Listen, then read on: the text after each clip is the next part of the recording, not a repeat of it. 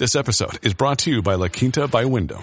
Your work can take you all over the place, like Texas. You've never been, but it's going to be great because you're staying at La Quinta by Wyndham. Their free bright side breakfast will give you energy for the day ahead. And after, you can unwind using their free high speed Wi-Fi. Tonight, La Quinta. Tomorrow, you shine. Book your stay today at lq.com.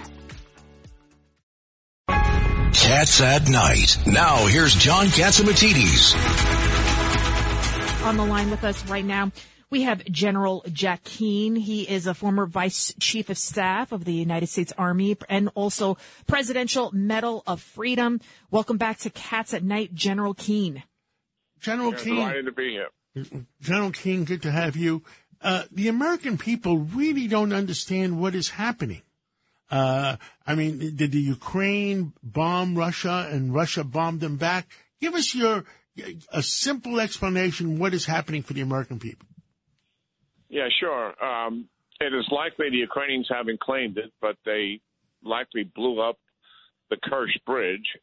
And the reason is it's such a symbol of Russia's control of Crimea. The Russia took control of Crimea in 2014, and then in 2018 built a 12-mile bridge that connects Russia to Crimea. In the past, you had to travel by ferry uh, or by airplane. So it was a significant symbol of Russia owning Crimea. And the Ukrainians, I know for a fact, ever since the war began some eight months ago, they've always been looking for an opportunity to take this bridge down because it has such strategic symbolism.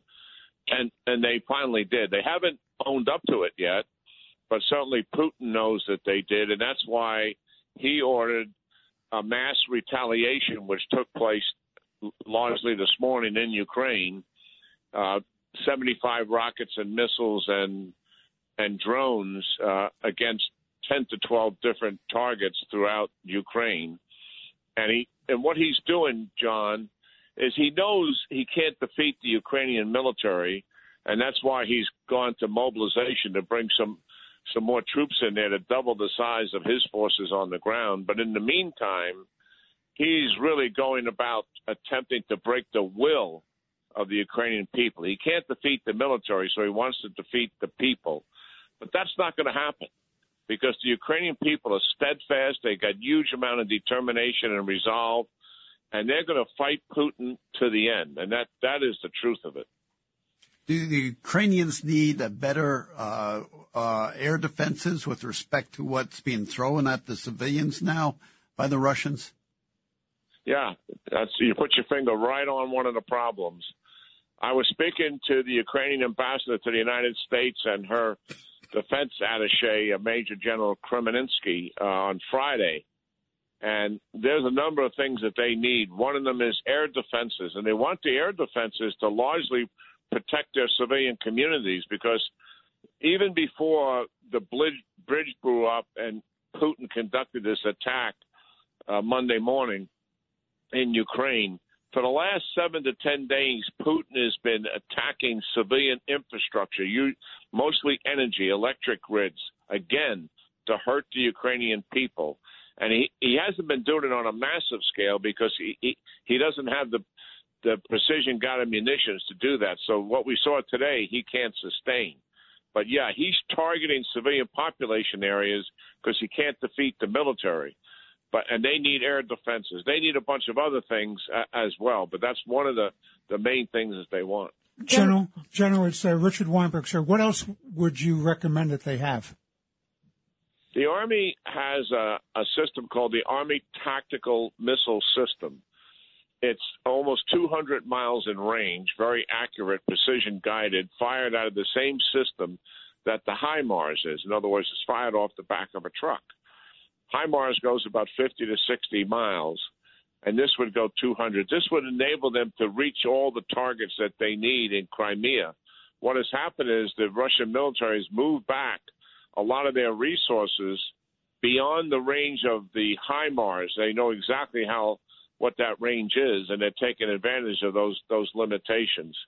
And they want tanks, F-16 fighter planes from the United States, and more artillery and more artillery munition. The tanks they're going to get the uh, ATACMs, the Pentagon and the White House has said no for the time being. The F-16s are being discussed.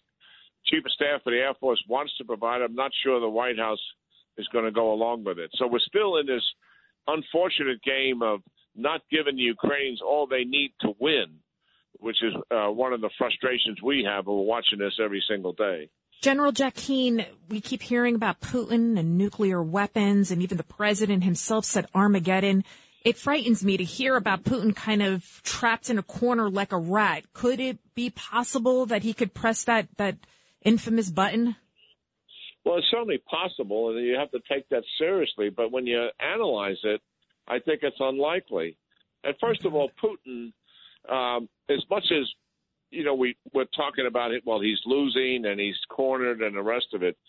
The one thing that Putin and all of these dictators have in common, he, he President Xi, the supreme leader in Iran, Kim Jong Un, is self-preservation and the preservation of their regime. So Putin will figure out how to preserve himself and his regime in this endeavor. And I don't think he's going to resort to nuclear weapons because if he did, he's going to guarantee losing because the United States would be forced to respond with NATO as a result of that. And we know where all the Russian troops are in Ukraine because we tell them every single day. And we would have little difficulty destroying the Russian military that is that is still in Ukraine as well as their ammunition and supply depots inside of Ukraine, we'd use air and missile attack to do that. And and their military certainly knows that. But listen, he he's brandishing this. It's a fear fear mongering. He really wants to break the will of the United States and the Europeans to help the Ukrainians and also force the Ukrainians to negotiate. That's kind if, of what his motivation is. I'm going to ask you a question you don't want to be asked if Putin decides to fake it and just uh, blow a small nuclear bomb over the Black Sea or or somewhere just to do it, how well, do we react? Did, if he did that, if there's no casualties, uh, we would not. I don't believe we would respond militarily. world condemnation, all of that would take place, but he wouldn't have any impact on Ukraine because Ukraine's not going to give up. I mean, no. the, the, Ukrainians are their resolve and determination is is really something to admire, and even they openly discuss if they use the nuclear weapon against well, what. I fear is when their resolve. when uh, President Biden told the generals uh, we want to get out of Afghanistan, just get out, and the general said, "But but Mr. President, uh, we got X Y Z is going to happen." I don't care. Get out. That's what I'm afraid of if you have a bad reaction. Thank you so much, General Keane, and you're one common sense guy, and thank you for serving our country. Yeah, always good talking to you, John, and your audience. Thank you. Thank you. It's Cats at Night on the Red Apple Podcast Network.